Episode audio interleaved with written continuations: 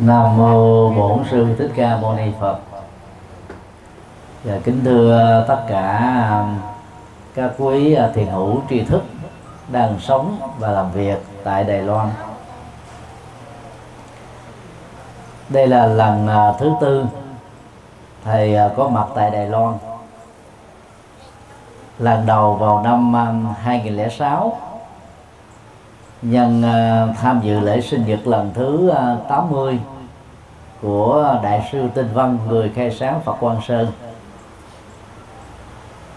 Năm uh, 2009 thầy uh, tham dự uh, đại lễ khánh thành pháp cổ sơn của hòa thượng hòa thượng Thánh Nghiêm ở Đài Bắc. Năm uh, 2010 đó đi tham dự hội nghị quốc tế do um, tổng hội Phật Quang Sơn Cao Hùng Đài Loan tổ chức.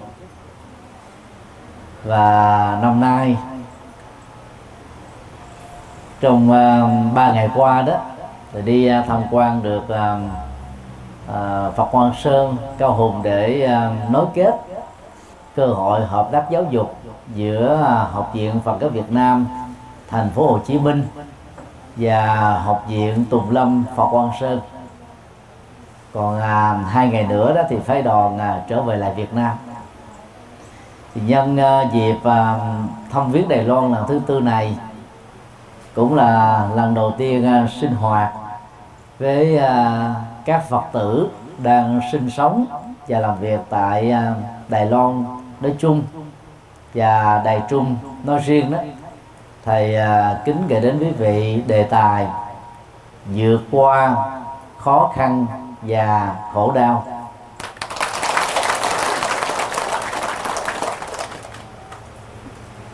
Vượt qua là hành động nỗ lực, thực hiện ở mỗi cá nhân và đoàn thể. Dĩ nhiên để vượt qua một cái thành công á, sự nỗ lực đó phải phù hợp với phương pháp.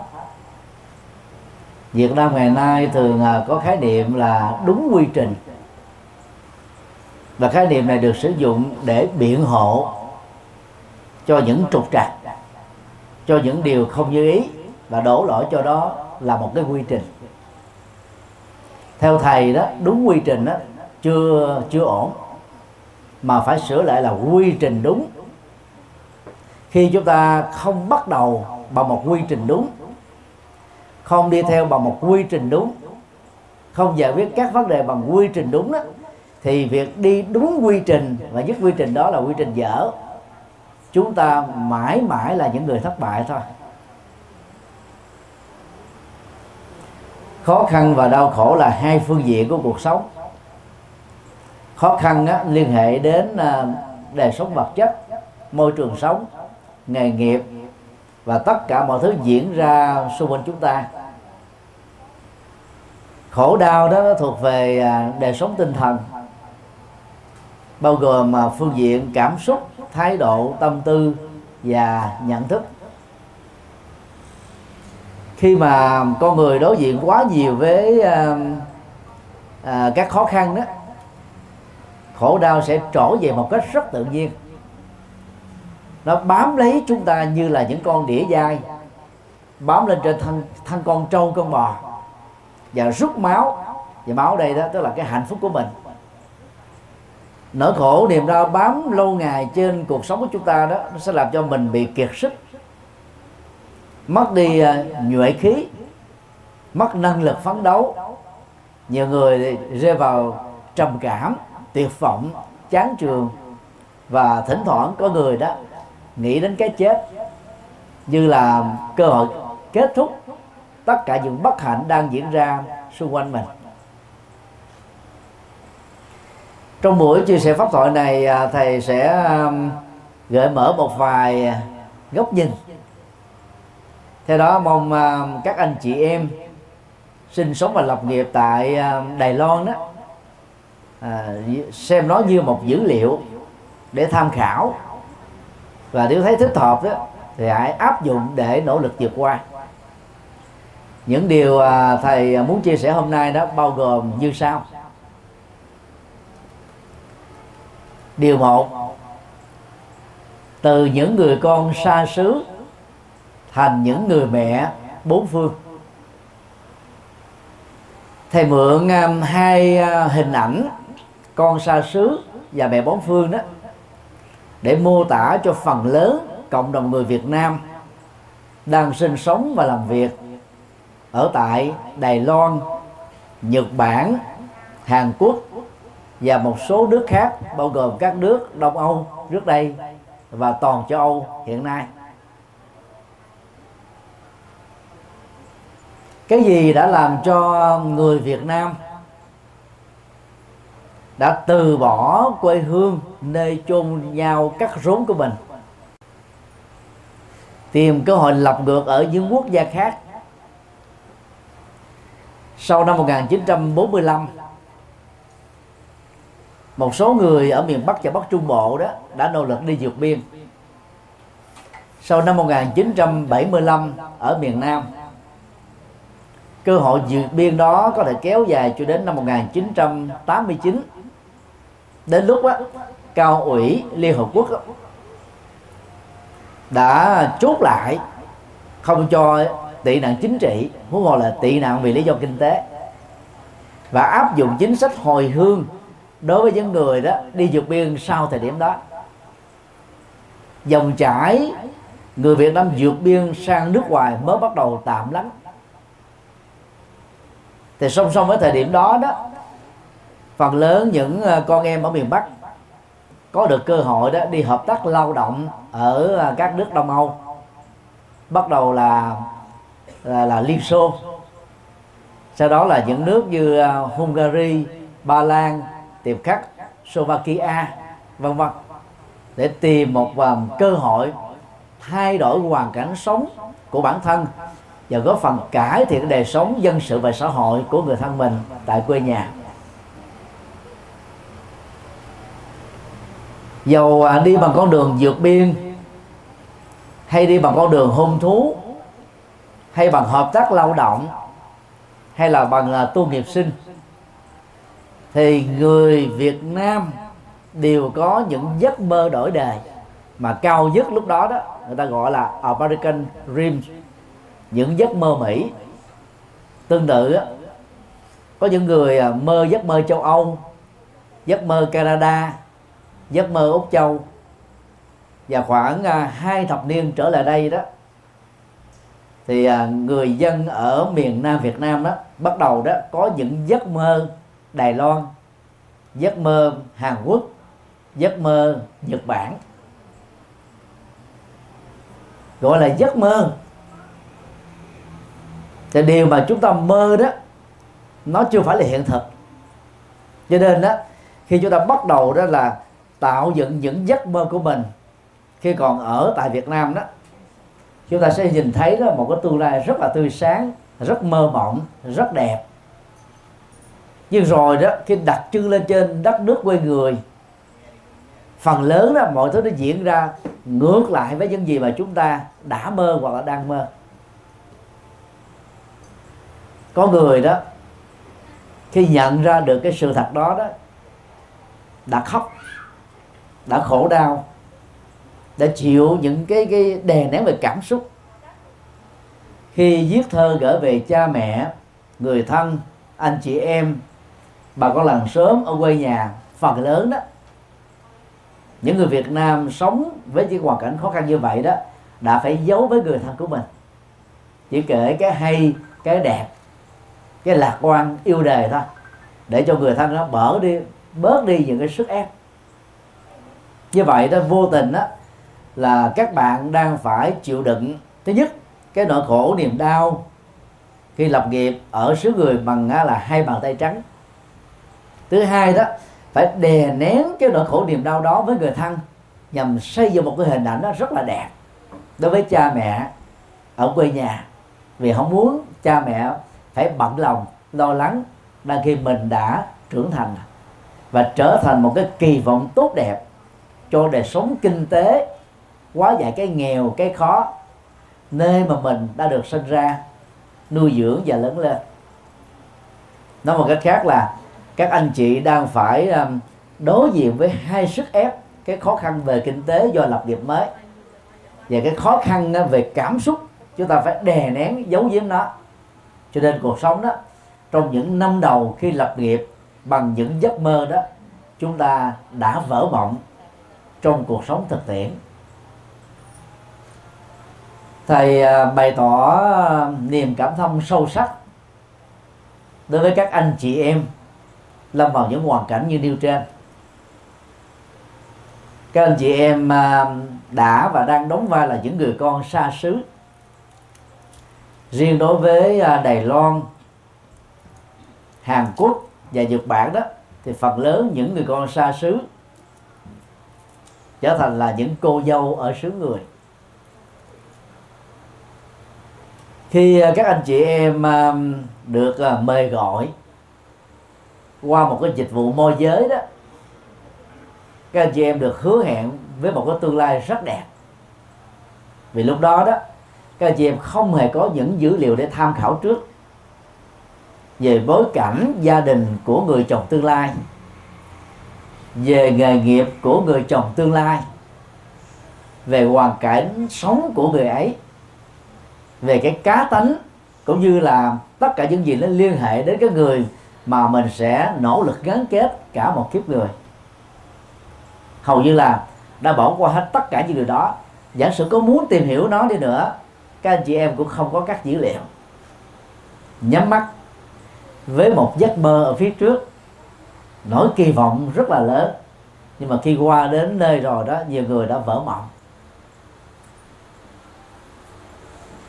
Và phải bắt đầu lại bằng một cái gì đó rất vất vả, rất khổ cực từ lúc đó nó được kết nối bằng à, mồ hôi và nước mắt.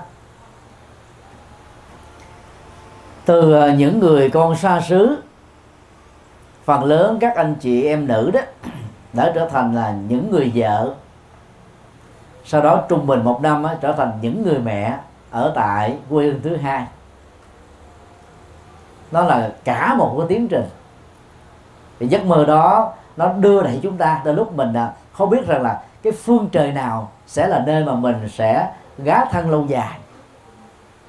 Khổ dữ lắm vất vả dữ lắm và có nhiều thách đố lắm. Năm um, 2006 khi um, dạo một công viên ở Đài Bắc sau các Phật sự um, hội thảo thì gặp uh, một người phụ nữ Việt trạc là 50 hoài. Đang à, đẩy bằng một thái độ chăm sóc rất là ân cần chu đáo một cụ già người Đài Loan. Và vì à, nghe thấy à, đoàn chúng tôi nói tiếng Việt, cô ấy mừng rỡ đến khóc. Đến gặp gỡ các thầy và chia sẻ một cái nhu cầu, đó là mong giáo hội Phật giáo Việt Nam bằng con đường ngoại giao chính thức với um, Hàn Quốc xin lỗi với um, Đài Loan. Cử các phái đoàn à, hoàng pháp tại Việt Nam sang đây đó để giảng đạo nhằm uh, nâng cao đời sống tinh thần của các cô dâu xứ Đài Loan và giúp cho họ đó vượt qua được những nỗi khổ niềm đau. Hứa thì cứ hứa nhưng mà cái cơ hội thực hiện nó phải không biết là bắt bắt đầu như thế nào rồi bằng cái gì? Đang khi cộng đồng mà đầy Việt Nam á, sống tại Đài Loan vào lúc đó đó là rải rác khắp nơi. Việc nối kết với um, tổng lãnh sự quán của um, Việt Nam tại Đài Loan cũng không phải là chuyện dễ.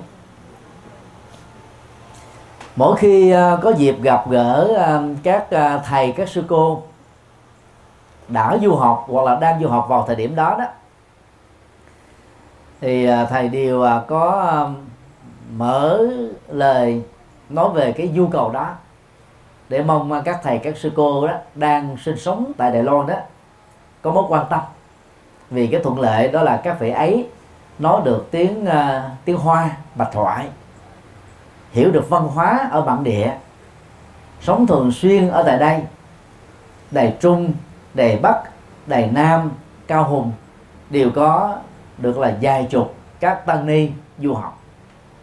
Nhưng có lẽ là vì à, đầu tư vào việc học và phải à, đối diện với rất nhiều cái khó khăn về ngôn ngữ, rồi à, tiền bạc cho học phí.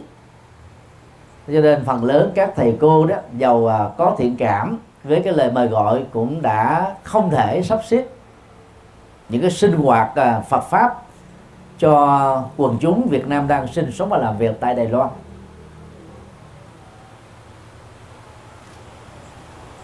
Thì à, đại đức Phước Huệ và sư cô Tịnh Như đó đề cập đến việc à, đến Đài Loan thăm viếng các phật tử thuộc hội tri đức đó, thì thầy rất quan hỷ.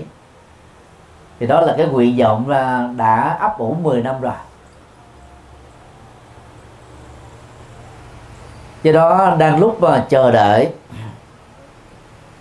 sự có mặt của các hoạt động hoàng pháp một cách bài bản và có hệ thống từ Việt Nam. Thì thầy rất kỳ vọng mà các anh chị em đang sống và lập nghiệp tại nước này đó, hãy phát huy cái vai trò mà mình đang có. Và đừng xem mình chỉ là những người con xa xứ nữa, mà là những người mẹ, những người cha khắp bốn phương.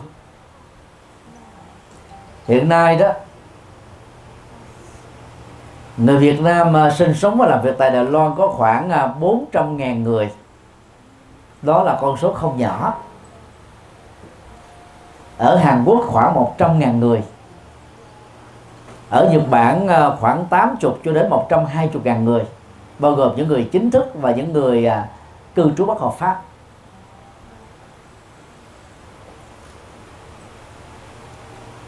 Tại Đài Loan đó, thì à, thế hệ à, Việt Nam định cư tại đây đầu tiên là cách nay đã khoảng 22 năm. Phần lớn là lập nghiệp trong vòng à, 15 năm trở lại. Cũng có nhiều anh chị em mới sang khoảng vài tháng, một vài năm. Do dần già, cái nhu cầu của tình yêu để giải phóng nỗi cô đơn và buồn chán đó xuất hiện sau quá trình tìm hiểu đó thì các anh chị em bắt đầu à, thương nhau và gắn kết với nhau trọn đời qua cái ước hôn nhân. Một năm à, sau đính hôn đó thì trở thành cha mẹ của con em mình.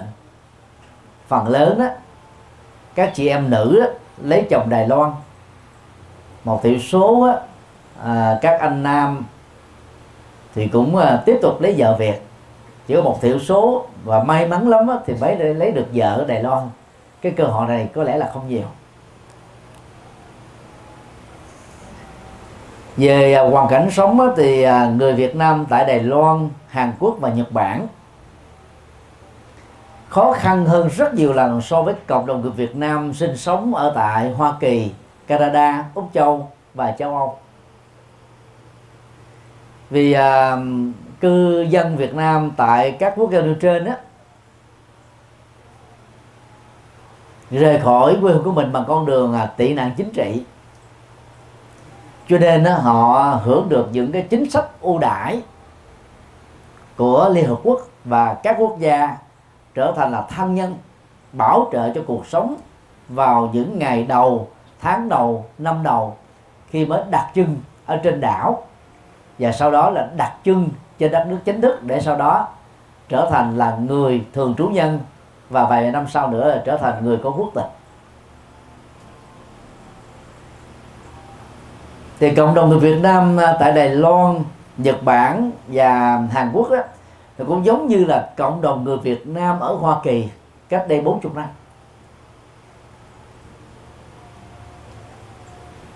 Vì đặt chân lên trên một mảnh đất hoàn toàn mới cho nên là các tăng sĩ Việt Nam đi vượt biên lúc đó đó, đã thấy rất rõ cái nhu cầu xây dựng các ngôi tam bảo.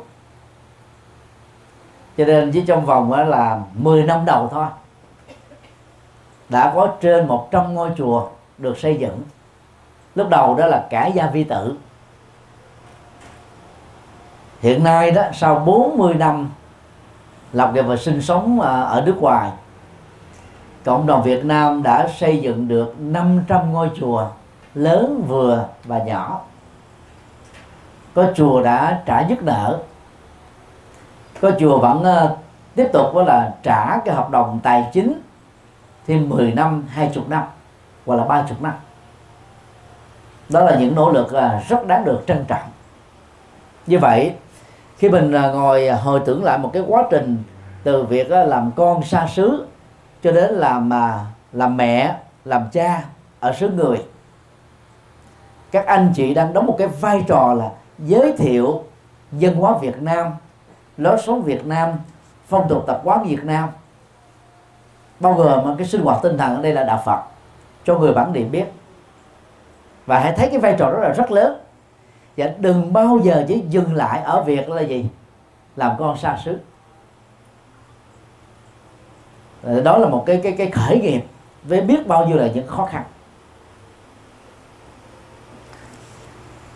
Trong lúc ờ, đại đức thiện xuân và đại đức ờ, phước huệ tụng niệm và sinh hoạt với các quý vị ở trên chánh điện tạm của hội trí đức do sư cô tịnh như thuê. Thì thầy có tiếp xúc với một số các chị em phật tử ở từng trạch và thầy cũng sổ một câu, một vài câu tiếng hoa.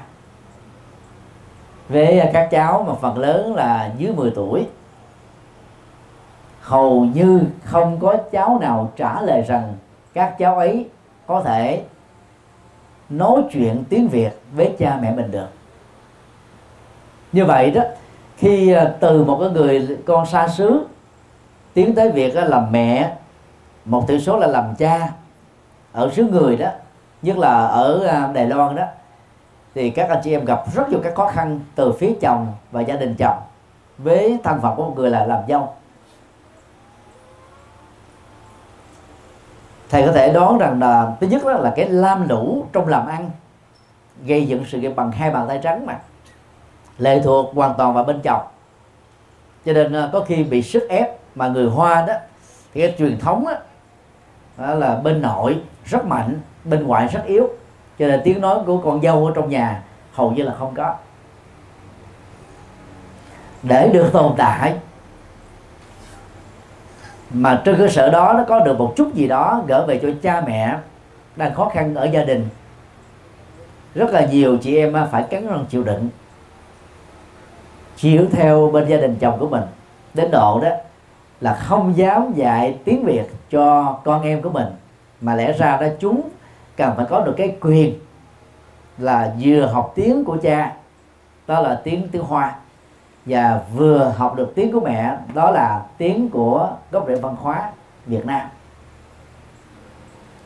Theo cái đà này đó thì thầy đoán rằng là à, thế hệ à, thứ nhất thế hệ thứ hai của Việt Nam tại Đài Loan đó sẽ mất dần gốc rễ văn hóa Việt Nam. Mà lẽ ra đó ở chúng đó phải hội tụ đủ cái nền văn hóa Trung Quốc tức là Đài Loan ở đây và nền văn hóa Việt. Đối chiếu với cái cái bối cảnh tương tự của cộng đồng người Việt Nam ở Hoa Kỳ, Canada, Úc và những nước Tây Âu đó thì cộng đồng người Việt Nam tại Đài Loan thua một bước. Chỉ trong vòng 10 năm đầu à, sau khi lập nghiệp cũng bằng hai bàn tay trắng đó thì cộng đồng Việt Nam ở các quốc gia nêu trên đã thành lập các cái sinh hoạt gia đình Phật tử. Mà phần lớn là do những người Huế, Quảng Trị, à, Quảng Bình, các thầy ở miền Trung và một số thầy ở miền Nam quen với truyền thống mới này. Lập ra các cái sinh hoạt dạy tiếng Việt cho cộng đồng người Việt Nam ở tại các ngôi chùa. Và bằng cái văn hóa này đó thì đến ngày chủ nhật giàu rất bận rộn.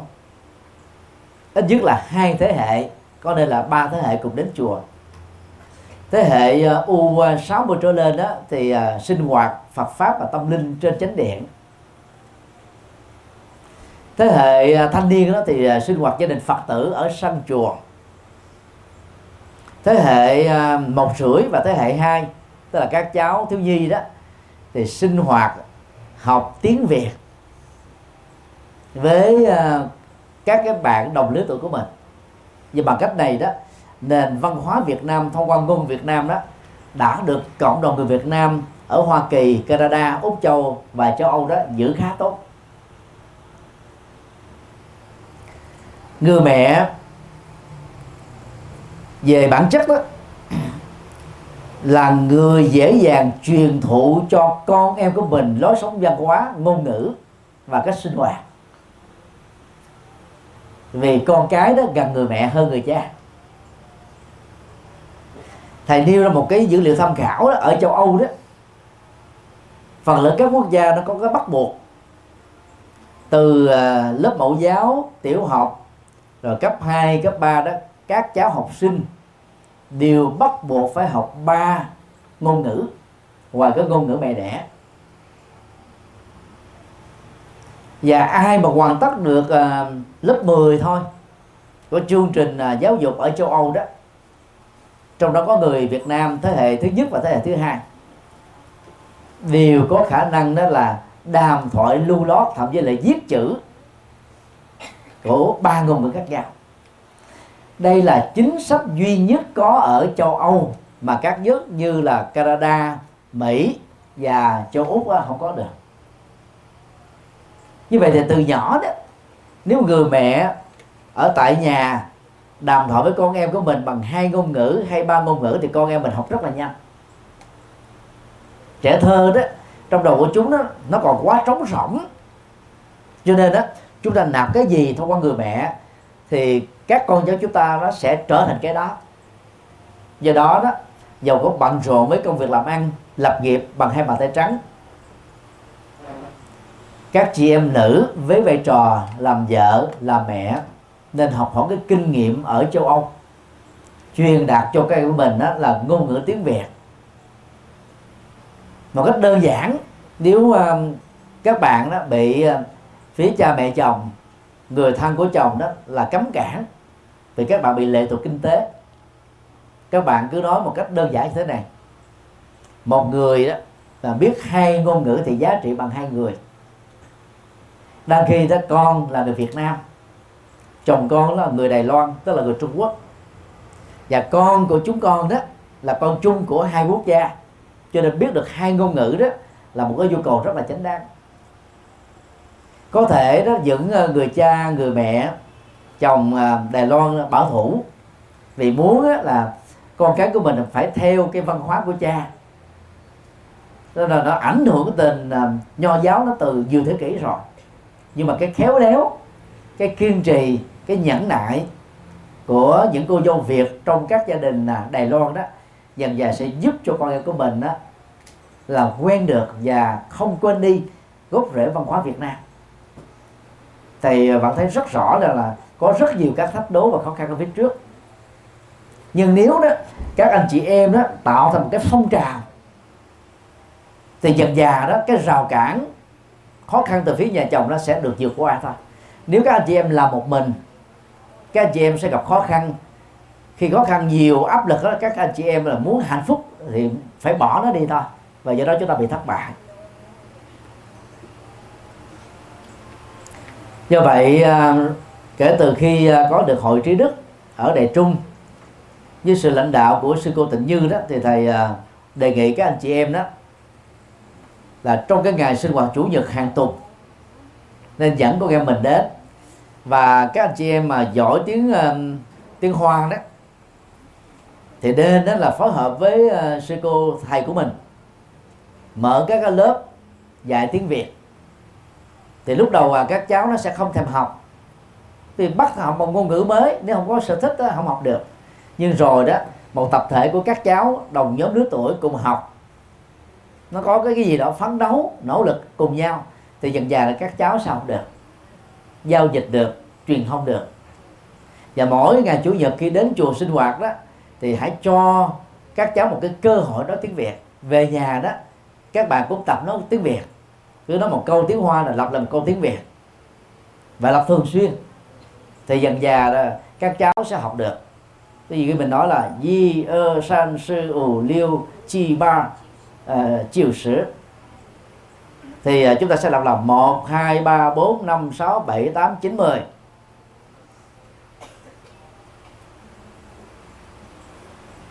Hoặc là khi mình uh, uh, đàm thoại thông dụng chẳng hạn như là à, hỏi tên à, các cháu khi có khách đến để các cháu à, tự trả lời đi treo số môn miễn sư thì mình à, lập một câu là à, con tên gì hay là cháu tên gì?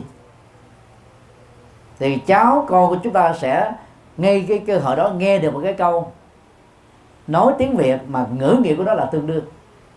Mà nếu mình tạo thành một cái thói quen đó thì dần dần cái này nó đập vào trong đầu của các cháu và các cháu nó giữ được các cái dữ liệu đó. Cho nên là khi mà đến chùa học á ở những cái ngày sinh hoạt chủ nhật đó thì các cháu sẽ dần dần nói được tiếng việt.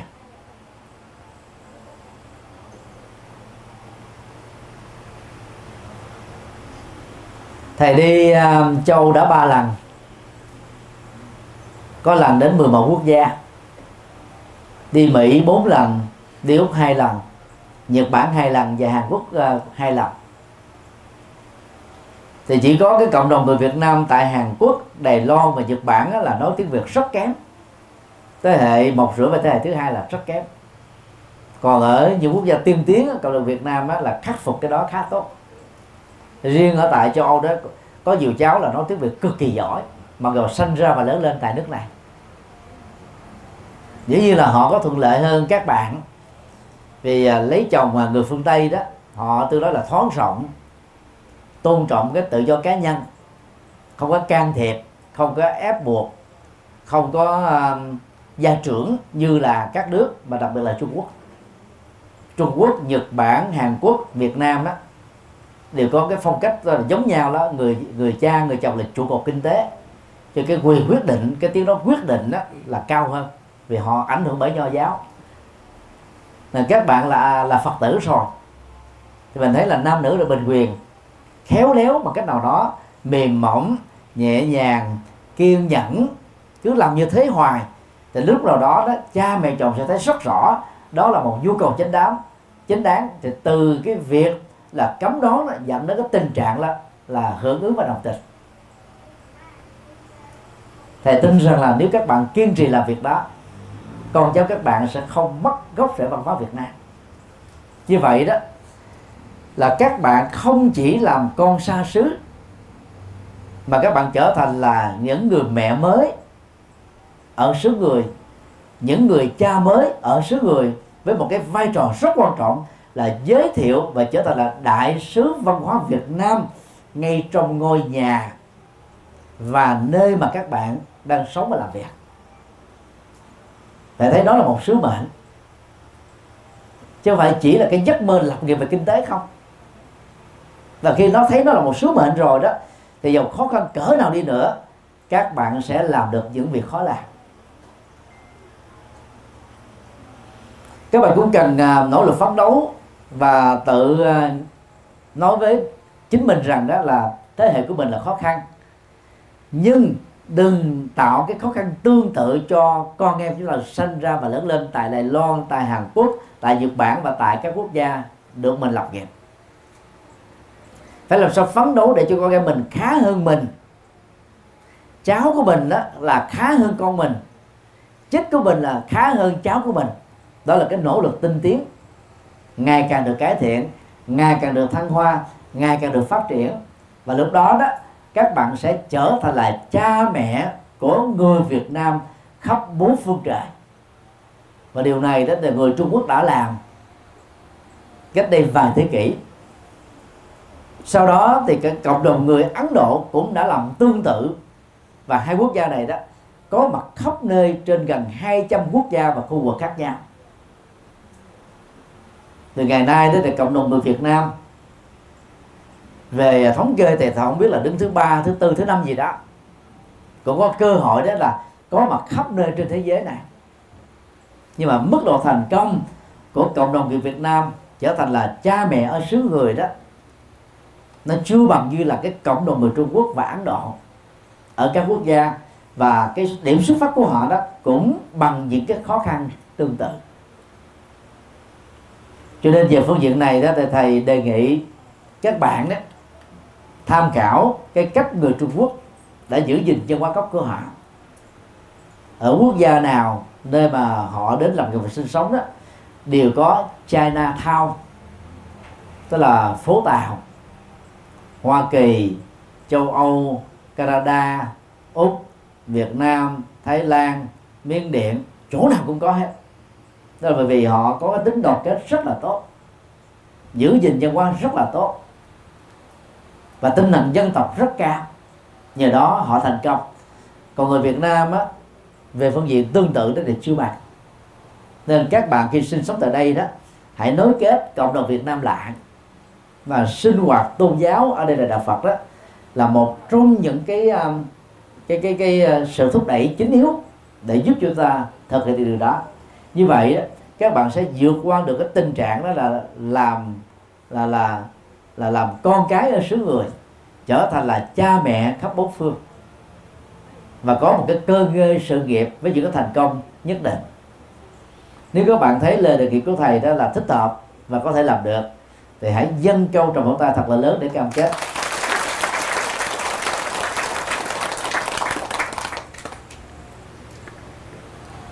Điều hai lập nghiệp từ cái không đến cái có. Bất kỳ một quá trình lập nghiệp nào nó cũng đi từ cái không. Rồi đến cái gần có đến cái có cái có ít cái có vừa cái có nhiều cái có tuyệt đối. Để lập nghiệp á, đối với một đời người chúng ta mất trung bình là 10 năm.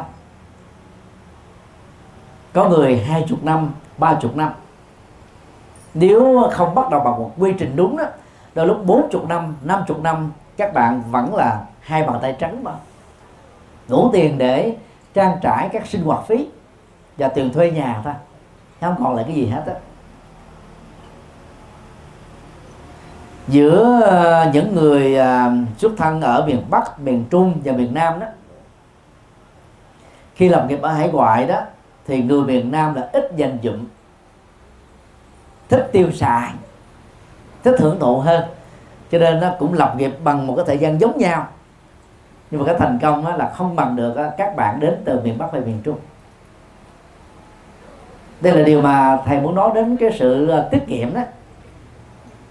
Khéo uh, à, kế hoạch tính toán một cách rất là bài bản. Những gì à, cần chi thì không nên tiếc nuối những gì không cần thiết chi thì giờ một xu cũng không bỏ ra. Thì mà cái cách tính đó, bài bản như thế này đó thì sau thời gian 10 năm đó, các bạn còn dư là một cái khoản tiền nhất, nhất định nào đó. Sau khi là chi trả các cái tiền đó là là dịch vụ phí cái tiền trung gian rồi cái tiền học tiền mượn nợ ngân hàng người thân để chúng ta đó là tìm kiếm một cơ hội lập nghiệp ở xứ người. Nếu không tính bài bản như thế đó thì các bạn sẽ có thể trắng tay lắm. Đó chưa nói đến những tình trạng bị bệnh nè. Đến lúc nào đó tuổi của mình đó, nó không đủ sức để tiếp tục làm ca một rưỡi ca hai tức là làm tăng giờ như là thời trẻ trung. Cái giai đoạn đó nó sẽ đến với các bạn khoảng 15 năm sau 20 năm sau không xa lắm đâu. Do đó phải hết sức à, ý thức để nỗ lực.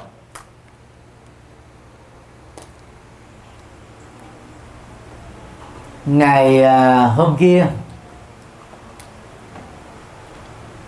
thầy à, và phái đoàn đó có cơ hội đến à, tham viếng Phật Quang Sơn. Khi ghé thăm học viện Tùng Lâm Phật Quang Sơn đó, ni sư Diệu Phạm là viện trưởng. Tiếp đại phái đoàn của thầy rất là nồng hậu dẫn tham quan một cách rất là cặn kẽ và chi tiết trong lời chia sẻ đó, ni sư Diệu Phàm cung cấp một cái dữ liệu rất là đáng quý để tham khảo. Vào năm 1967 đại sư tinh văn người khai sáng phật quang sơn, lúc đó là tròn 40 tuổi, vượt biên từ trung quốc sang đài loan, lập nghiệp bằng hai bàn tay trắng. Thực ra thì à, đạo quốc đài loan thì mới có à, 70 năm ngoài thì Phật giáo Đài Loan đó, tồn tại khoảng à, 50 năm thôi. Nhưng mà bây giờ đó cái thành công của Phật giáo Đài Loan đã lên đến đỉnh cao mà Việt Nam mình rất khó có thể bị kịp. Phái đoàn à, của thầy à, được sắp xếp ngồi ở trong một cái căn phòng lớn hơn cái chánh điện tạm chánh điện tạm của hội trí đức này khoảng một phân nửa tức là chưa đầy 200 mét vuông nên sư phạm cho biết đó đó là chánh điện tạm, đó là nơi dạy học, đó là nơi tụng kinh, đó cũng chính là nơi sinh hoạt của giáo đoàn Phật Quang Sơn 50 năm trước. Ở đây à, các bạn đã đến à, Phật Quang Sơn Cao Hùng chưa? Ai đến rồi, giơ tay lên để coi. Gần một phân nữa thì các bạn thấy cái cái quy mô của Phật quan Sơn à, bây giờ nó như thế nào? Lớn không? Tất cả trả lời là lớn. Năm 2006 khi thầy ở đó 3 ngày đó thì Quan Sơn thì chỉ có à, cái cái trụ sở trung tâm chính thôi nó chưa có à, 8 tháp. Tượng đài Phật à, cao 108 mét. Đó là cái khu vực phát triển và khánh thành vào năm 2011 chính điện của Phật Quang Sơn đó thì được khánh thành vào năm 1975 các cái hạng mục khác nó cũng được cái là hoàn tất trong từng giai đoạn khác nhau, trải qua những năm khác nhau. Bây giờ nếu so sánh đi, các bạn sẽ thấy, từ một mảnh đất chưa đầy 200 mét vuông, với hai bàn tay trắng, không có cái gì hết, chẳng có một đồng xu dính túi. Đại sư tinh văn đã cắt hoàn thành cái trụ sở Phật Quang Sơn thế giới tại Cao Hùng Đài Loan. Nó thuộc về đẳng cấp, thuộc hàng bậc nhất của thế giới trong cộng đồng người Việt Nam và các quốc gia khác. Ngoài ra đó, thì Phật Quang Sơn còn có trên 250 trung tâm khắp thế giới này, bao gồm ở châu Phi. Cái đó thầy tạm gọi là gì? Hòa thượng đi đúng quy trình đúng ha? Nó có hai chữ đúng. Đúng quy trình. Và về bản chất là quy trình là quy trình đúng. Cho nên khi mà đi đúng được quy trình đúng đó, thì cái sự phát triển nó nó theo cái hướng ngày càng được tăng trưởng. Lớn mạnh nó thôi nhiều hơn. Nó giống như là cấp số nhân và nó bắt đầu từ cấp số cộng. Các anh chị em mà sống tại Đài Loan này à, 15 năm 17 năm mà nếu như mình chưa đủ sức để có một căn nhà độc lập đó, thì các bạn có thể tự đánh giá rằng là cái quy trình của mình là chưa có đúng. Mặc dù nỗ lực của mình rất là nhiều. Cộng đồng người Việt Nam ở Hoa Kỳ, Úc, Canada, châu Âu sau hai chục năm lập nghiệp đó là đều mua được nhà. Cái tiền lương ở Hoa Kỳ uh, trung bình đó là khoảng 1.700 Mỹ Kim. Những cái căn nhà ở cái vùng uh, Ờ, uh, xa um, thành phố khoảng một giờ lái xe đó thì khoảng ờ, uh, 80 ngàn Mỹ Kim. Nếu hai vợ chồng cùng có việc làm với tiền lương 100 một một ngàn năm trăm Mỹ Kim mỗi người à, sau khi trả bảo hiểm y tế bảo hiểm chống cháy bảo hiểm chống trộm bảo hiểm uh, xe cộ thì trong vòng 15 năm á, đã, đã có được một căn nhà độc lập rồi. Có xe hơi có các tiện ích đó là cái cái quy trình của một cái nỗ lực đúng. Nó sẽ bị đến đó thôi. Không khó lắm. Thì ở tại Đài Loan Nhật Bản Hàn Quốc nơi mà cộng đồng người Việt Nam vất vả hơn nếu đi đúng quy trình đó và đó là một quy trình đúng thì các bạn cũng sẽ có cái khả năng lập nghiệp.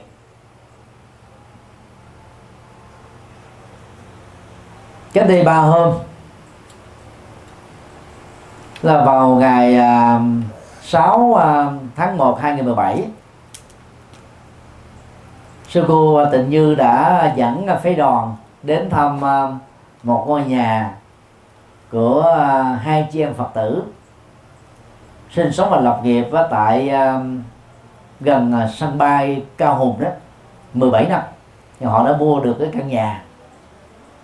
Thì thầy cho rằng đó là, đã đi đúng được cái quy trình đúng ở đây à, các bạn nào đã có được nhà rồi giơ tay lên để coi. Một, hai, có hai người thôi. Thôi mà các bạn vỗ chào một tay thật là lớn để tán dương. Và thầy cũng mong à, các bạn còn lại đó hãy nỗ lực tương tự. Để đến một thời điểm nào đó chín mùi đó thì các bạn cũng có được cái cái sự nghiệp riêng của mình độc lập.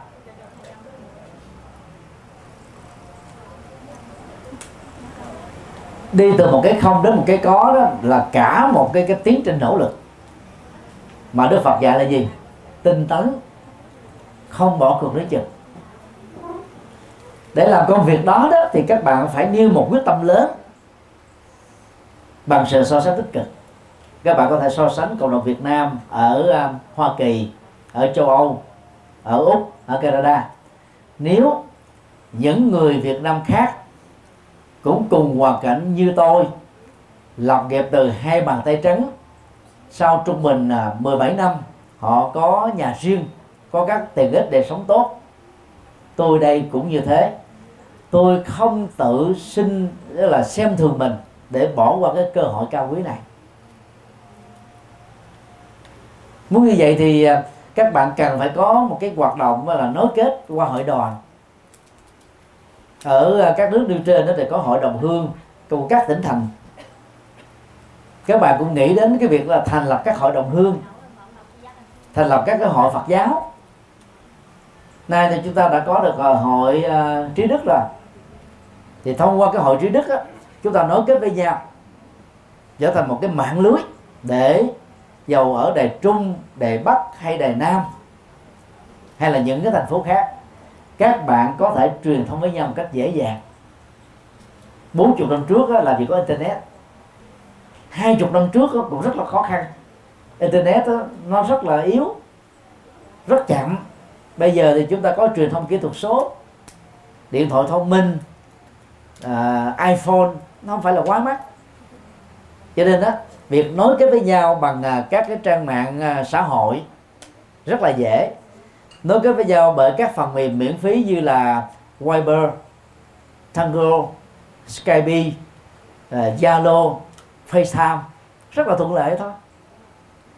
Cho nên đó là hãy tận dụng cái phước báo của cái công nghệ cái từ số hiện đại này để việc nói của chúng ta đó trở nên là không bị gián đoạn. Và khi mà các bạn á, tiến hành đó, mở các cái lớp dạy tiếng Việt cho con em Việt Nam sinh ra và lớn lên tại Đài Loan này các bạn cũng nên quay bằng những cái máy điện thoại thông minh mà các bạn không cần phải tốn một ngàn mấy đô để mua một cái máy quay phim độc lập nữa. Nó có chức năng là phát miễn phí trên Facebook. Và các bạn cũng có thể đăng ký một cái ờ, account miễn phí hoàn toàn trên YouTube để mà đó là lưu trữ à, những cái những cái bài dạy này để cho các con em chúng ta có thể tự học thì các bạn giỏi tiếng uh, tiếng Hoa và xuất thân từ Việt Nam cho nên đó là hướng dẫn như thế không phải là khó khăn. Nó cũng là cái cách để giúp cho con em các bạn có thể lập nghiệp được như chính các bạn.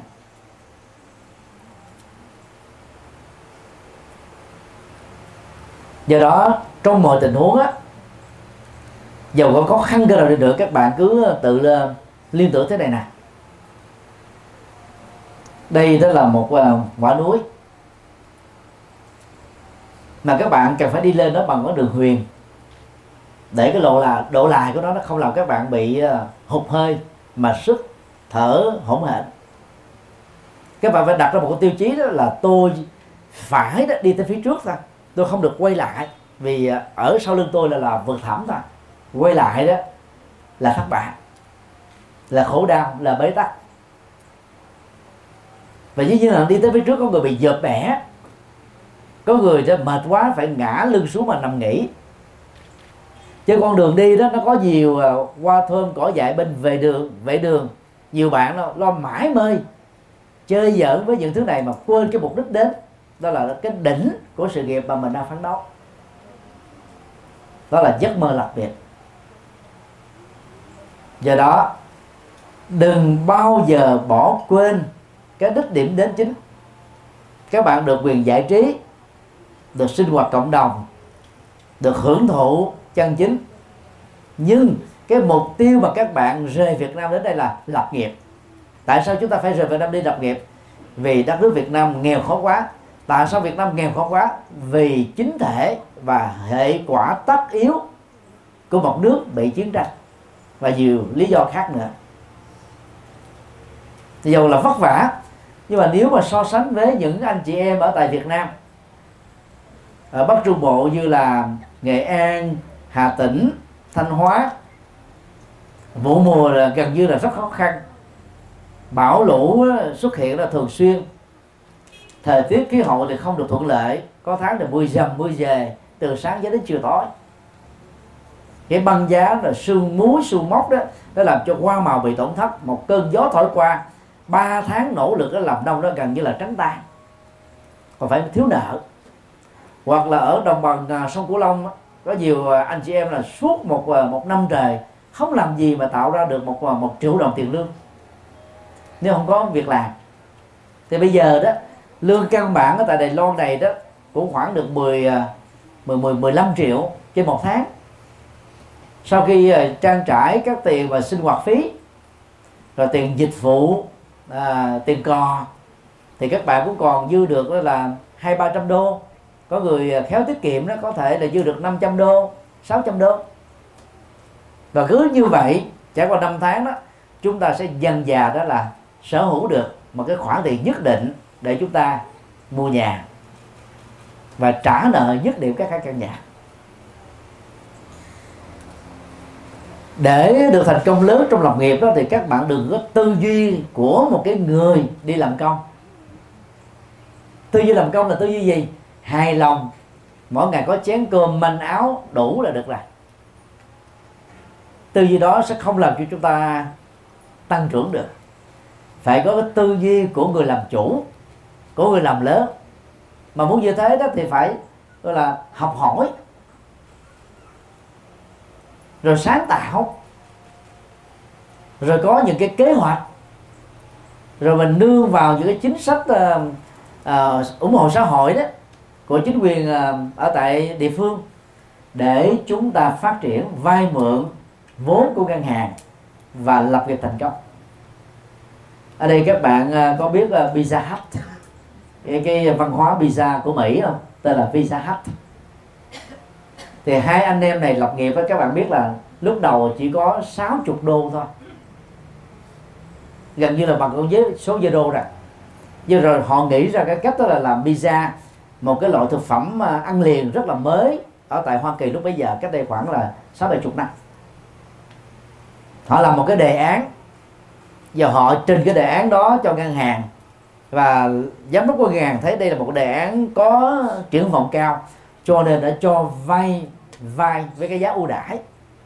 Thì trong vòng là 3 năm thôi, Pizza Hut đã có chỗ đứng và nó tạo thành một cái trường phái pizza rất là thành công ở tại Hoa Kỳ. Bây giờ đó, hai anh em này trở thành là gì? Triệu phú lớn của thế giới. Thì các bạn cũng nên ờ, tham khảo các loại sách vở ờ, đối chiếu với những người lập nghiệp từ hai bàn tay trắng. Bây giờ họ trở thành triệu phú tỷ phú chúng ta cũng nỗ lực và tin tưởng rằng mình được như thế. Trong cộng đồng Việt Nam thì chúng ta có hai tỷ phú lớn. Ở nước ngoài đó thì tỷ phú Hoa, Hoa Kiều. Có lẽ theo dõi à, cái câu chuyện tình là 72 27 thì các bạn à, biết được điều đó phải không ông sở hữu 3,7 tỷ Mỹ Kim và bắt đầu bằng hai bàn tay trắng người thứ hai đó là tỷ phú à, Phạm Nhật Vượng. Hiện nay là sở hữu gần là 2 tỷ Mỹ Kim trên thị trường à, chứng khoán của Việt Nam. Và cũng khởi sự bằng hai bàn tay trắng với tư cách là sinh viên đang học ở à, tại Ukraine. Là khi mà cái à, Đông Âu bị sụp đổ chủ cộng sản đó thì à, các cái tài sản của nhà nước được bán với cái giá rất rẻ và anh em của nhà Phạm Nhật Vượng này đó đã đưa dự án là vay mượn ngân hàng để mua à, lập ra cái xưởng mì gói. Và mỗi một cái mì gói là lời được là nửa euro. Từ đó là làm giàu về đầu tư Winburn ở tại Nha Trang sau đó mở rộng thêm. Và chỉ trong vòng đó là hai thập niên lập nghiệp thôi đã trở thành là tỷ phú giàu nhất Việt Nam ở trong nước. Mark Zuckerberg là một sinh viên của Harvard à, cách đây à, à, 15 năm à, đã à, sáng kiến lập ra cái cái cái Facebook. Chủ yếu là truyền thông ở trong nhóm bạn bè thôi. Sau đó nhờ một người bạn đó là đề xuất cái hướng là là cổ phần hóa đó vay mượn vốn để cho nó được à, lớn mạnh. Và bây giờ anh ấy trở thành là tỷ phú sở hữu à, khoảng à, trên dưới 40 tỷ mỹ kim. Đó là một trong những tỷ phú giàu nhất thế giới mà lập nghiệp chỉ có 15 năm thôi. Cũng từ hai bàn tay trắng. Thực tế thì à, các bạn à, có thể biết hàng trăm những cái tấm gương tương tự. Và để thành công lớn đó thì các bạn phải có tư duy của những người thành công. Ở đây có bạn nào à, xem bộ phim Pursuit of Happiness của Hollywood, Mỹ không? Đề cập đến nhân vật à, tên là Gardner. Ông này là một người da đen, lập nghiệp ở Mỹ và là một cái người à, là sống bằng ăn sinh tức là vô gia cư. Rồi phải tự học. Đang khi đó vợ bỏ vì nghèo quá, rồi phải nuôi một đứa con. Đang khi trong túi không có một đồng xu. Bây giờ cho ta là triệu à, triệu phú Hoa Kỳ sở hữu à, sáu chục à, triệu Mỹ Kim mặc dù không phải là giàu lắm nhưng đó là một tấm gương đáng học. Tại vì ông ấy đó có được cái tư duy của một người làm chủ. Lúc là còn tay trắng á, ông ấy á, tự gọi là nói thầm ở trong đầu của mình á cái gì tôi không biết tôi thừa nhận là tôi không biết nhưng tôi không bao giờ bỏ cuộc để đi đến cái biết đó. Chỉ bằng cái câu trả lời như thế thôi anh ấy đã là đậu cái sự phỏng vấn để được làm gọi là không ăn lương trong vòng 5 tháng trời của một cái công ty chứng khoán nổi tiếng của Hoa Kỳ lúc đó.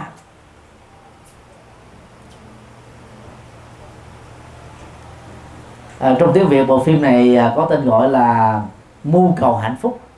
Vào Google đánh mưu cầu hạnh phúc rồi đánh chữ movie thì các bạn sẽ có thể xem được bộ phim này à, có thuyết minh tiếng Việt rất hay.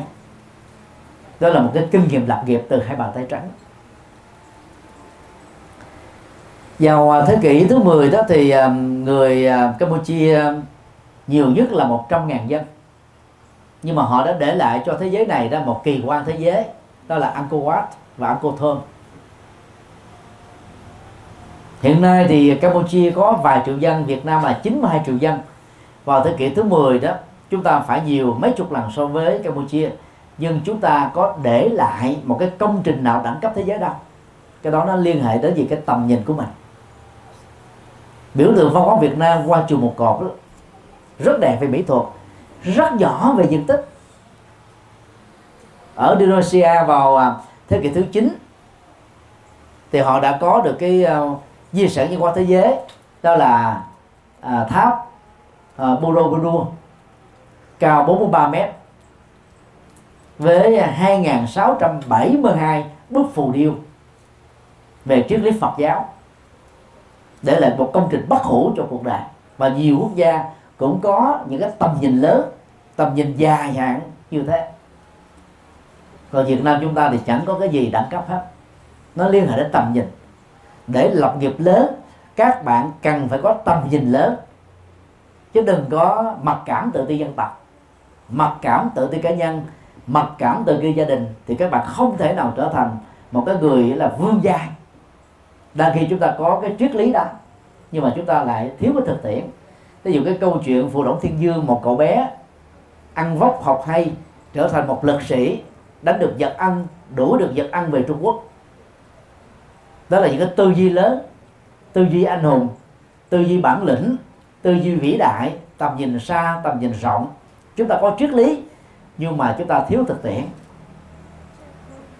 Thì các bạn phải làm sao đó là phát huy lấy từ cái nền tảng triết lý ờ, là phù đổng thiên vương, vang gia, vương giai lớn dậy và trở thành là một cái nhân nhân vật đặc biệt quan trọng để bảo vệ đất nước Việt Nam khỏi giặc ăn của Trung Quốc. Đó là nền tảng lập nghiệp. Nếu các bạn thấy là việc đó có thể thực hiện được đó, thì hãy dâng cho một tràng vỗ tay thật lớn để cam kết.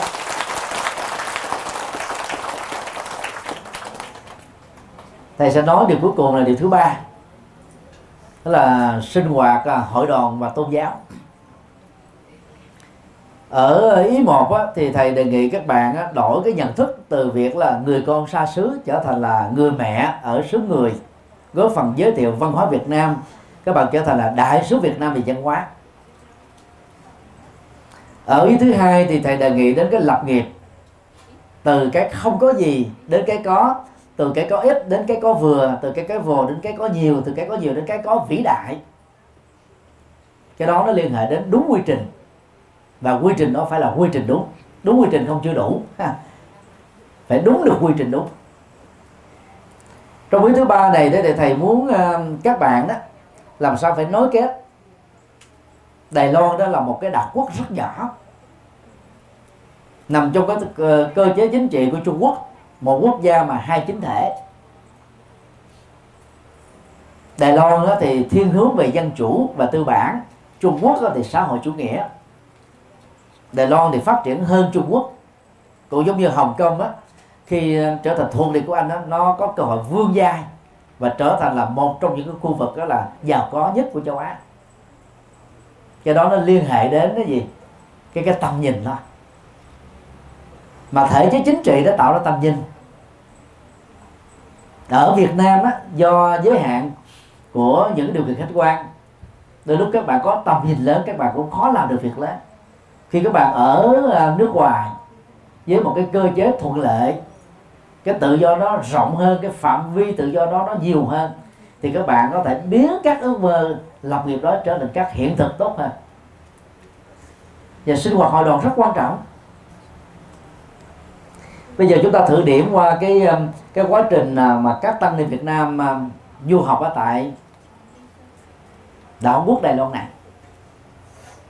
Vào à, những năm à, 66 67 cùng với cái giai đoạn mà hòa thượng Tinh Vân á, lập nghiệp Phật giáo tại Đài Loan thì năm hòa thượng của Việt Nam đầu tiên được du học tại Đài Loan đó là hòa thượng Tịnh Hạnh có chùa riêng tại Đài Loan hòa thượng bảo lạc hòa thượng chính lạc dân dân sau đó mấy chục năm thì chúng ta dấn ờ, cái cái việc mà truyền thông đi ờ, du học. Bởi vì ờ, thể chế mới vào năm 75 á, đã làm cho nó gián đoạn. Thì đến năm 1994 đó thì có thế hệ thứ hai đi du học tại tại đây. Gồm có uh, thượng tọa hạnh bình thượng tọa minh quang thượng tọa thọ lạc uh, ni sư uh, như nguyệt và Ờ, đại đức ờ, giải hiền từ tòa trúc thông và một số vị khác. Thì cùng thời điểm đó đó thì ờ, có khoảng vài chục vị đi du học tại ấn độ và thầy là thuộc về cái nhóm dòng ấn độ. Thì các vị này đó là lo việc học và cái kinh nghiệm đó, nó chưa nhiều. Nền văn hóa mới cách thức giáo dục mới rồi cái sinh hoạt mới đó làm cho các vị chỉ tập trung vào việc học đó, là hết giờ rồi. Thì trong uh, vòng hai chục năm qua là có nhiều đợt tăng ni Việt Nam sang đây học. Nhiều vị trở về Việt Nam thành công trong việc làm đạo. Nhưng mà ít có vị nào đó ở lại Đài Loan để xây dựng một cái cái cơ sở mới cái nơi sinh hoạt cộng đồng cho người Việt Nam. Trong ba ngày hôm qua đó thì ờ, trên xe đi sư cô Tịnh Như chủ tịch hội ờ, trí đức có tâm sự là sư cô cùng với các phật tử đang đi tìm một mảnh đất thích hợp ở đài trung để tiến đến việc xây dựng một à, ngôi chùa của người Việt Nam ở tại à, đảo quốc này. Hòa thượng à, Huệ Minh, phó trưởng ban giáo hội Phật giáo Việt Nam tỉnh Đồng Tháp, thầy và các thầy gồm thầy Phước Huệ, thầy Thiện Xuân và nhiều vị thầy khác đều rất quan hỷ và ủng hộ tinh thần thì à, trong đoàn của thầy à, có phật tử giác dương ngọc. Khi nghe nói đến như thế à, đã phát tâm. Trước mắt á, thì chị ấy sẽ cúng dường cho sư cô tịnh như khoảng 200 triệu đồng Việt Nam.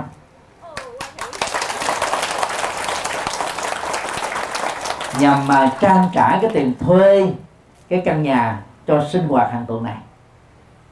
Thì thầy nghe biết là khoảng 16 triệu mỗi một tháng mình phải chi phải không ạ? Thì trước mắt là có tiền sinh hoạt trong một năm đi. Để đến lúc mà động thổ xây thì thầy tin rằng là chị ấy sẽ cúng thêm vài trăm triệu nữa. Thầy gọi là ủng hộ tinh thần.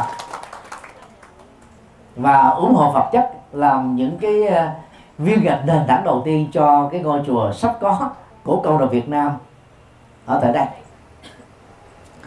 Theo thầy biết đó thì ờ, trong ờ, vòng năm chục năm các thế hệ tăng ni Việt Nam du học tại Việt à, Đài Loan đó, thì hòa thượng Tịnh Hạnh là người đầu tiên xây chùa. Đến bây giờ thì vẫn chưa có hoàn chỉnh lắm. Hòa thượng đã tịch cách đây là một vài năm rồi. Nhưng mà để lại cho đời một cái công trình đó là đại tạng kinh Việt Nam, gần 70% đã hoàn tất. Đó là nỗ lực rất là đáng trân trọng. Còn các hòa thượng đồng học với hòa thượng tịnh hạnh như là hòa thượng chánh lạc làm đạo ở mỹ, hòa thượng bảo lạc làm việc ở úc châu đó, thì đều có cơ gây sự nghiệp của mình. Còn à, thượng tọa giải hiền là bạn học của thầy. Thì à, lập ra hội minh đức và đưa cộng đồng người Đài Loan về Việt Nam làm từ thiện hàng năm. Mỗi một lần làm như vậy là vài ngàn hộ. Cũng rất là ấn tượng. Thì nghe nói có một sư cô nào đó cũng đang nỗ lực xây một ngôi chùa. Và như vậy đó thì cái ngôi chùa của hội trí đức á, trở thành là cái ngôi thứ ba. Và có lẽ là ngôi đầu tiên ở tại đài trung này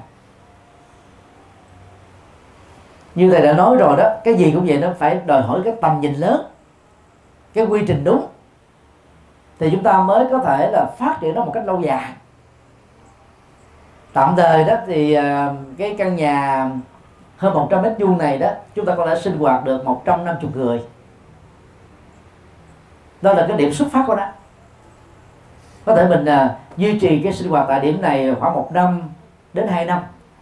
Cho đến lúc mình tìm ra được một cái mảnh đất thích hợp. Với một cái giá cả thích hợp và mạnh dạng mua nó. Có thể là mình chưa đủ tiền bằng cách đó là mỗi phật tử cho vay mượn. Có thể vay mượn không uh, lấy lời. À, trong vòng 10 năm 5 năm 3 năm 2 năm. Đây là mô hình mà tất cả các chùa Việt Nam ở Mỹ Canada Úc và Châu đã làm cách đây bốn năm chục năm cũng bằng cái lòng từ bi của các Phật tử mà các chùa đã làm thành công. Thì cũng có một số người thành công á thì người ta cúng luôn.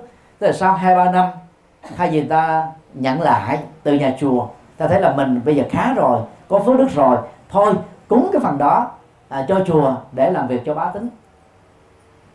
Thì này cũng rất mong à, các phật tử đó giàu rất vất vả mỗi người nên có một con heo công đức đi. Mỗi ngày à, đi chợ dư là vài ba tệ hay là ba ba duyễn gì đó. Cái đây gọi là tệ hay là duyễn? Khoai khoai hả? Khoai. Tức là dư ờ, năm khoai hay là 10 khoai. Thay vì là mua sô cô la về cho con cháu ăn nó rụng hết hàng tiền đạo. Xấu lắm. Tốn tiền nữa. Thì các bạn á, hãy hãy bỏ vào trong ống heo công đức một tháng hai tháng ba tháng đem cái đó gửi cúng dường cho sư cô tịnh dương như vậy là các bạn đang làm và đóng một cái vai trò lịch sử là tạo ra sự hiện hữu của ngôi chùa Việt Nam ở tại Đài Trung nói riêng và tại Hàn Quốc, là tại Đài Loan, nói chung. Các bạn thấy việc đó có khó không? Dễ, sao nhỏ vậy? Có khó không? Vỗ tay hồ hởi như thế có nghĩa là rất dễ. Và hãy cố gắng làm và thầy đề nghị thêm một điều nữa đó. Để sống hạnh phúc trong đời đó thì các bạn phải nhớ là người bạn đời của mình đóng vai trò quan trọng. Các bạn là phật tử. Nên tìm người bạn đời là phật tử. Hoặc ít nhất là có thiện cảm yêu quý mới đạo phật. Tại sao thầy đề nghị như thế?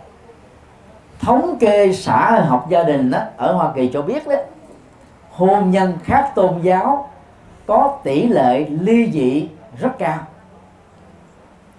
trung bình á, 100 cặp vợ chồng ở Hoa Kỳ sau 5 năm á, sống chung với nhau là hết 51 cặp đó ly dị. Châu Âu là 31 cặp. Ở một số nước khác đó là 25 phần trăm. Cái gì đã dẫn đến tình trạng là đường anh anh đi đường tôi tôi đi chuyện tình đôi ta chỉ thế thôi. Đó là khác nhau về thế giới quan nhân sinh quan đạo đức quan cách nuôi dạy con cái cách giải quyết vấn đề cách sống. Những thứ đó là chúng ta gặp gỡ giao tiếp với nhau đó là hàng ngày hàng giờ hàng phút hàng giây. Mà nó chỏ nhau rồi là khó sống lắm do đó đó các bạn nữ mà chưa có chồng nên khi sinh hoạt đó, là phải dẫn theo bồ nam mình đi theo. Các bạn nam thì kém may mắn hơn. Vì qua đây đâu, đâu có chị em phụ nữ đài loan nào mà muốn lấy mình đâu. Các chị em nữ còn có giá không? Còn được là mấy ông Đài Loan đó đi về tại Việt Nam để mà xem mắt. Rồi, rồi, rồi cứu vợ. Còn mình đi qua đây là bằng hai bàn tay trắng mà chẳng có ai xem mình ra cái gì hết. Cực hơn. Như vậy là cố gắng kiếm bạn nữ và khi đi chùa dẫn bạn gái theo. Như vậy một á, chúng ta sẽ trở thành là hai. Sau đó chính thức là vợ chồng thì một trở thành là là ba. Nếu mình có một con Đài Loan này đâu có cấm ờ, một gia đình một con. Các bạn được quyền đẻ hai con. Như vậy một người sau thời gian trở thành là bốn bằng cách này đó chúng ta sẽ góp phần tăng dân số Phật giáo một cách rất hợp pháp mà giữ được hạnh phúc gia đình. Thầy nói một cái mèo vật cho các em phụ nữ ờ, lưu ý nha. Lúc mới bắt đầu yêu nhau đó chị em phụ nữ là hoa hồng tươi. À, quý ông người ta chiều dữ lắm. À cứ nhớ lại đi phải không? Mấy ông chồng đài loan này đó mình đâu biết là mình tưởng mấy ông giàu. À, ông mà mặc cà quát là không. Cùng lê đen là cung lê trắng là gương mặt là sang trọng là về nhà mình mình than cái gì chút xíu là bỏ tiền ra là ngàn đô hai ngàn đô nè.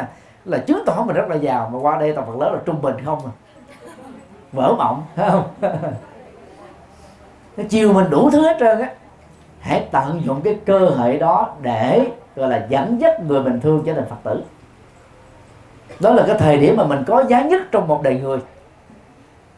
Khi mà chính thức á, là trở thành vợ của một người chồng trong một gia đình chồng mà nhất là ảnh hưởng từ nho gia như ở tại Đài Loan á thì á, người vợ Việt Nam bị mất giá rồi.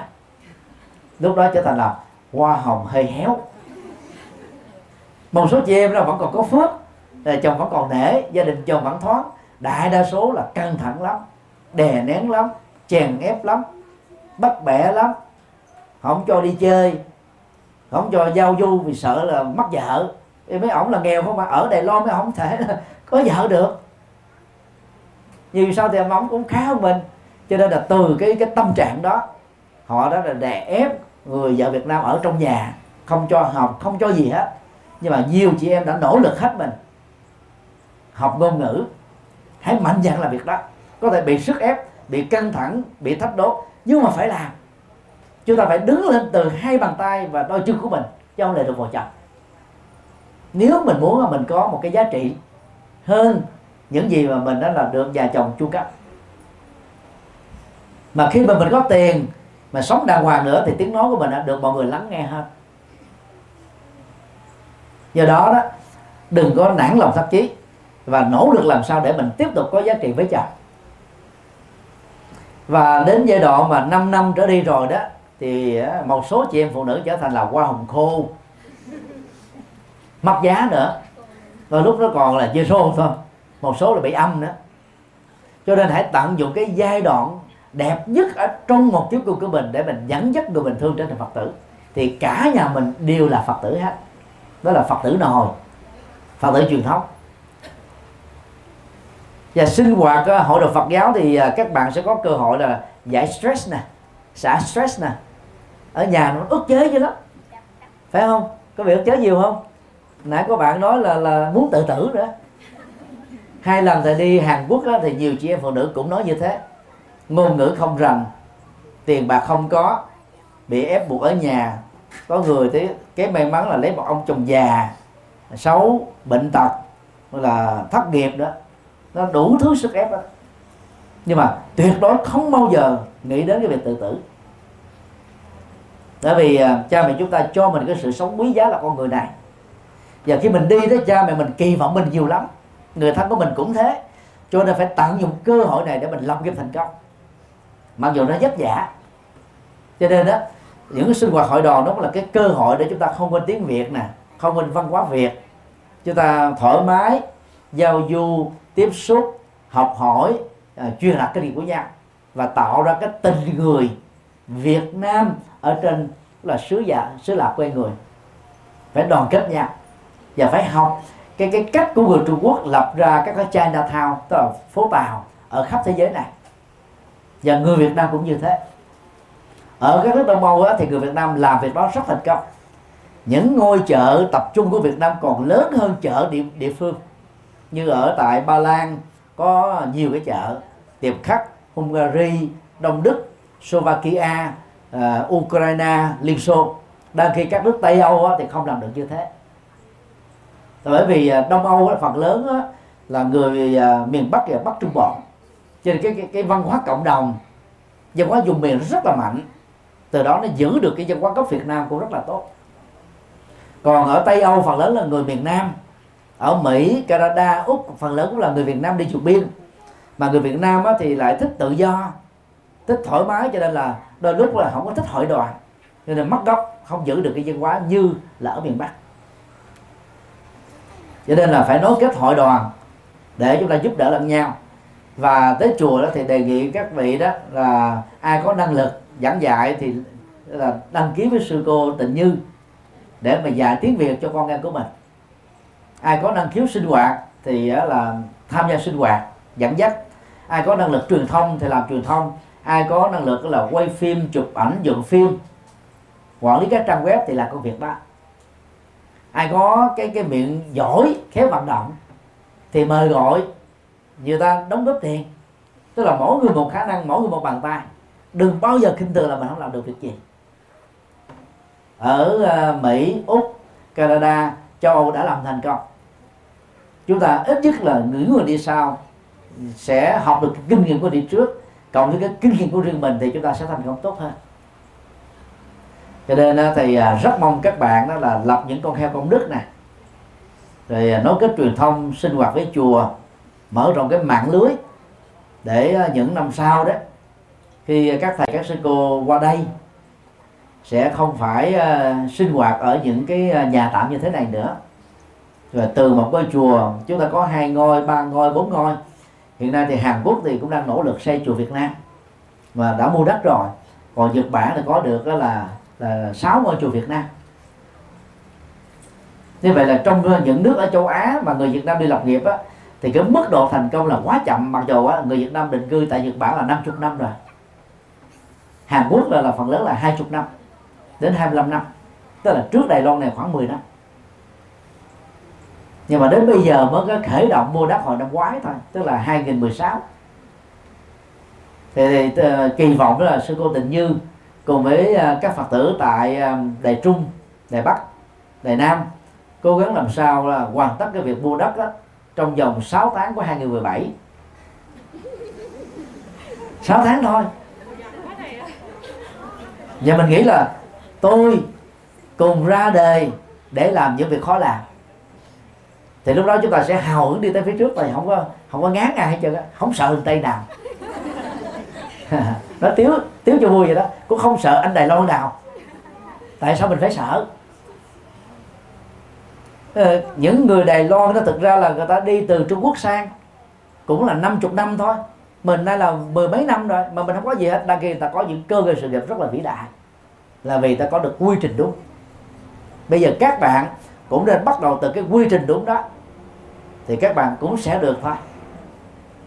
Thì à, kính chúc à, hội trí đức bao gồm à, sư cô tịnh như các sư cô và các quý phật tử đó, sức khỏe dồi dào ngày càng à, thành công trong việc lập nghiệp sống hạnh phúc và có được một tương lai tươi sáng rất mong rằng à, thượng tọa có sức khỏe à, trả lời à, đôi ba câu hỏi phật tử à, giấu tên ở đài nam bạch quý thầy. Đối với những người mình không thích nhưng mà hàng ngày mình phải nói chuyện với họ con phải cư xử như thế nào cho đúng cách là một phật tử chứ thấy cái mặt nó con ghét quá. Dạ xin lĩnh lễ và con tỉnh thầy. Cái động sao con thêm vô?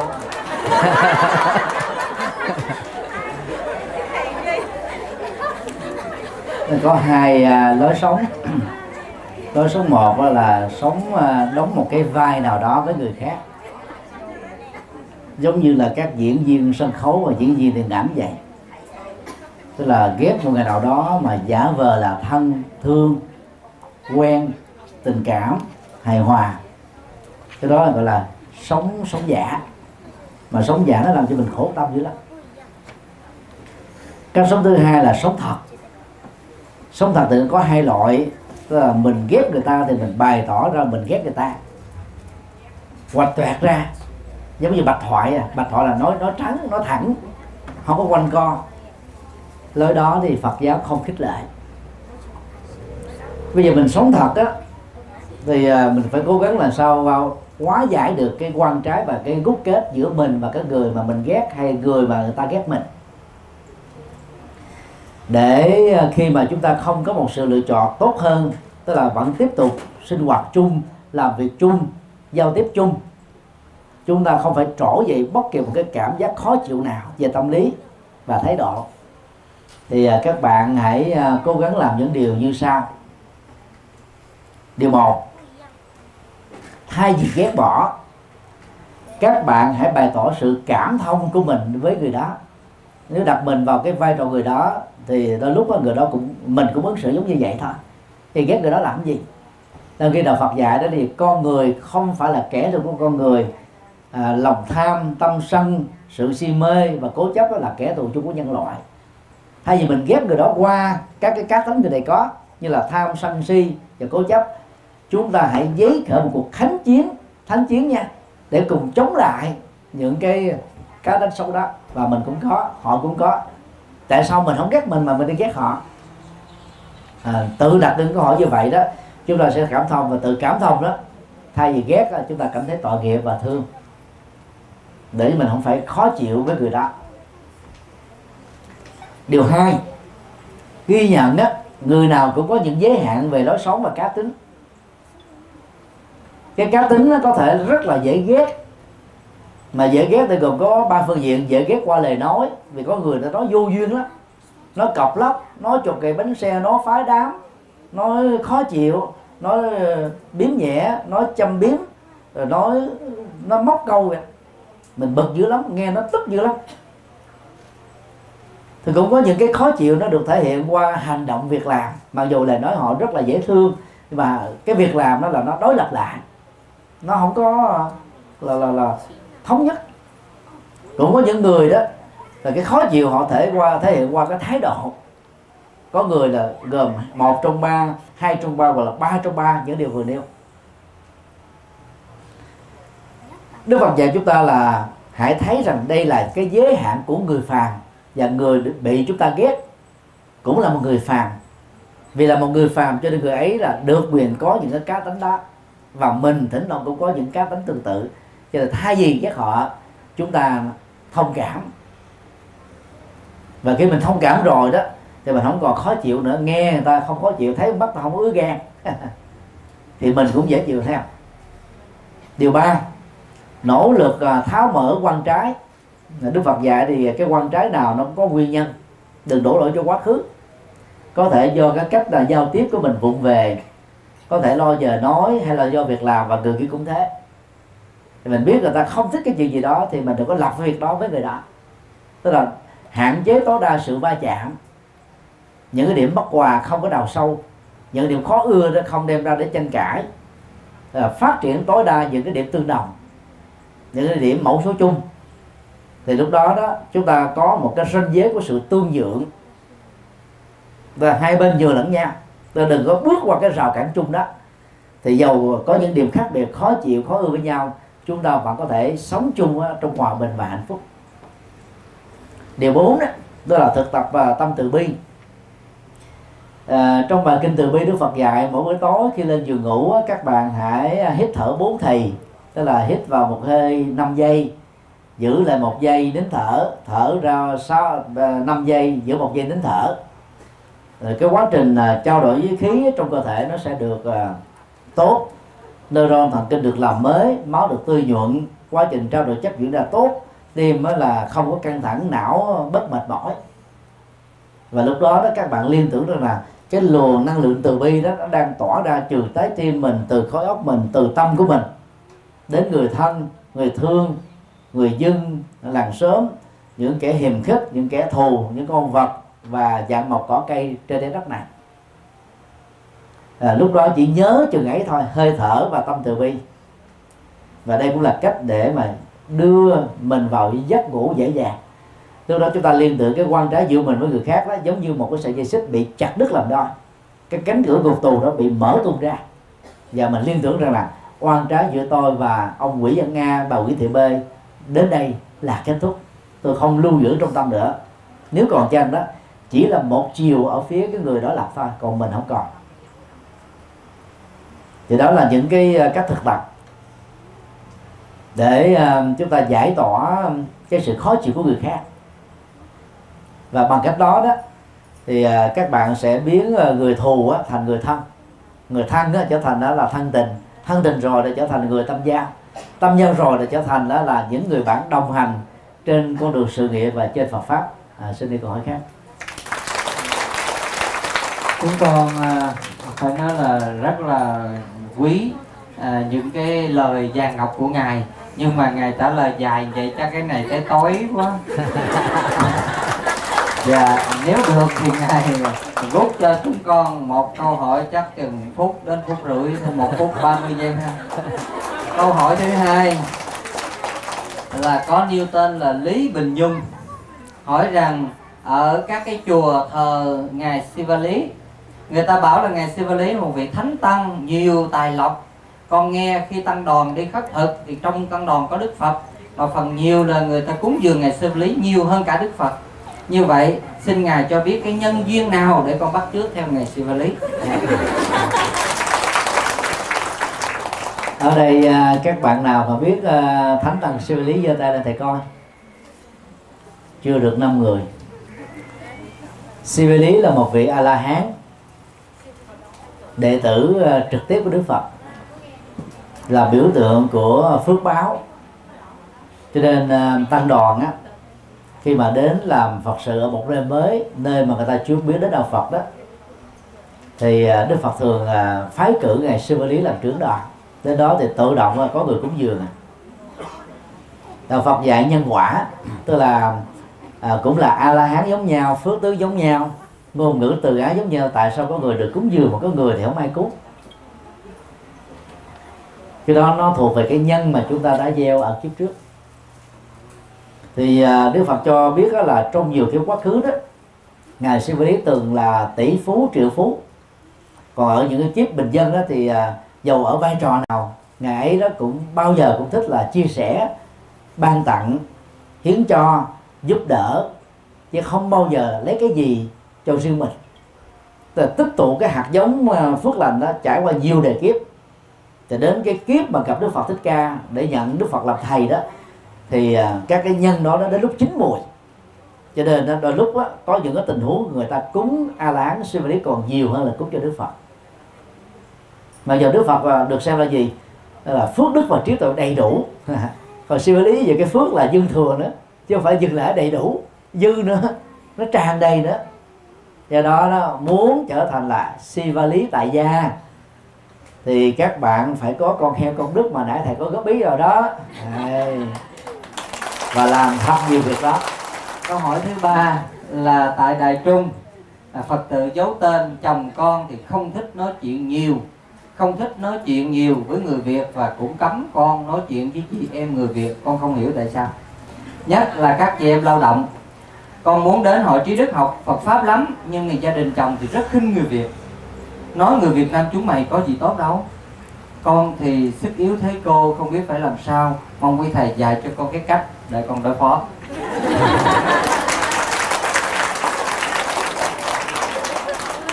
Để đối phó với bế tắc á, thì bế tắc nó sẽ diễn ra nhiều hơn nặng nề hơn ít nhất là về phương diện cảm xúc.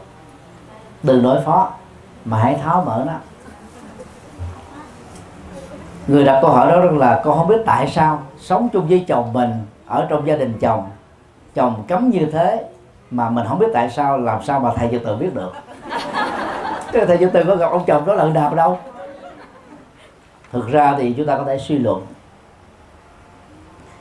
Năm à, 1986 và 87 thì thầy có ở à, tại à, từ ăn thiền tự ở quận 6 Sài Gòn, làm thị giả cho hòa thượng duy lực dịch kinh và làm cái công việc đó là nhuận văn tiếng Việt từ các bản dịch của hòa thượng thì uh, chùa đó là phần lớn những người đến sinh hoạt là người triều châu nhưng mà thầy đó là được đó là hầu như các phật tử đó đều quý mến thầy được quản lý chìa khóa của chùa làm đó là uh, hương đăng và sinh hoạt tổ chức là tất cả mọi thứ ha và rất nhiều người à, triều châu đã nói với với thầy đó là người Việt Nam không có à, chân thật. Cho nên họ rất là hoài nghi về Việt Nam và ghét người Việt Nam. Thì có thể đó là một số người Việt Nam nào đó với cái cá tính xấu đó giao tiếp với những con người dễ bị thành kiến đó đã để lại một cái hình ảnh rất là xấu đó. Chứ không phải là người Việt Nam nào cũng thế. Có rất nhiều người Việt Nam vĩ đại, cao quý, rộng lượng, bao dung, tốt lành và cộng đồng nào dân tộc nào trên thế giới này cũng có. Đó là cái cái ám ảnh à, à, từ những cái à, con người mà mình tiếp xúc. Hoặc là nhiều khi mình không có tiếp xúc nhưng mà dễ tin những gì mình nghe người khác nói kể lại. Từ đó mình bị ảnh hưởng lây lan tâm lý. Thì những người như vậy tạm gọi là những người sống với thành kiến. Cho nên đó sống với người thành kiến chúng ta mệt mỏi lắm vì họ nhìn cái sự vật sự việc qua cái quá khứ hoặc là cái lắng nghe hay là cái thấy biết từ những chuyện đã qua. Thay vì cuộc sống nó diễn ra ngay cái mấu chốc hiện tại bây giờ. Thì để vượt qua cái tình trạng này đó thì các bạn uh, lưu ý như sau. Thứ nhất đừng vì cái lời và thái độ không thích người Việt Nam của chồng và gia đình chồng mà mình không dám sinh hoạt với người Việt Nam vì đó là cái quyền tự do được luật pháp Đài Loan cho phép. Đừng đánh mất, chính mình đến độ đó. Mình tự là tình nguyện trở thành là gì? Cái con lạc đặt bị giật dây bởi người chồng và gia đình chồng nhưng mà chúng ta không nên căng thẳng là đối phó lại, đối lập lại, kháng cự lại với cái thái độ cực đoan đó của người chồng điều hai, qua truyền thông các bạn cố gắng là tìm kiếm những người Việt Nam thành công, có uy tín và bắt đầu cái câu chuyện về người Việt Nam đối với gia đình chồng đó bởi những hình ảnh các nhân vật đó. Thì tự động người ta thấy là cũng có những người Việt Nam tốt chứ cũng có những người Việt Nam thành công chứ cũng có nhiều Việt Nam có giá trị chứ. Tại sao phải khinh thường Việt Nam? Mình không cần phải đặt câu hỏi đó. Nhưng mà tự động á, ở trong cái nhận thức á, người ta sẽ bắt đầu thay đổi dần đối chiếu dần. Rồi rồi, rồi, rồi là không còn cái nhìn đó là thiển cận và và cực đoan đó nữa điều ba. Sau khi ờ, tham gia sinh hoạt với ờ, hội trí đức các bạn phải cố gắng chứng minh với gia đình của mình bằng cái cuộc sống thực tiễn là mình tốt hơn hạnh phúc hơn. Thế vì trước đây đó chồng mình đó là ứng xử bất công là mình cãi liền. Mình khó chịu liền căng thẳng là mặt nóng mặt lạnh khó chịu. Bây giờ chúng ta vui vẻ quan hỷ ờ, bỏ qua à, thoải mái hơn hạnh phúc hơn thì người chồng thấy ủa tại sao mình có những thay đổi tích cực vậy? Hỏi lý do tại đâu nhờ sư cô tịnh như nhờ phật giáo việt nam. Cái đó rõ như thế. Rồi mình cứ cười cười thoải mái thôi. À, một nụ cười không phải là 10 thang thuốc bổ đơn giản vậy đâu mà một nụ cười tốt biết cách ứng xử tốt đó, nó trở thành là gì? Cả một sự thành công. Nó thay đổi cái nhận thức của người khác nữa. Cứ nhớ là gì? Nói cái gì cứ cười vui vẻ giống như là hoa hồng tươi hứa dương cười Ờ, hoa sen nở vậy đó. Thì vợ, chồng hay chồng mình có khó chịu đi nào nữa nữa, cũng dễ dàng là thoải mái với chúng ta. Thì sau một thời gian ờ, bằng cái lối sống ờ, có nhiều giá trị thực tiễn đó đó các bạn cho chồng và những người Đài Loan thành kiến với người Việt Nam thấy rõ rằng là mình không phải là những người bị thành kiến đó. Và cộng đồng người Việt Nam cũng không phải là những người bị thành kiến đó nên tách biệt hai cái này ra ra ra làm đôi. Và lúc đó đó chúng ta có thể xây dựng cái cái tình hữu nghị à, giữa hai bên. Cho nên đó ví dụ như à, hiện nay đó là Trung Quốc là có những cái chính sách không tốt đối với Việt Nam về Biển Đông. Nhưng mà cái à, ngoại giao nhân dân ngoại giao tôn giáo vẫn diễn ra thường xuyên với những cái tổ chức và hội đoàn để mình tạo ra cái hình ảnh tốt đẹp về nhau vì nhau cho nhau. Thì bằng cách đó thì tự động những người có thành kiến sẽ bắt đầu bớt đi những cái thành kiến này. Đến lúc nào đó đó, thành kiến đó sẽ kết thúc, thì các bạn sẽ được hạnh phúc nhiều hơn.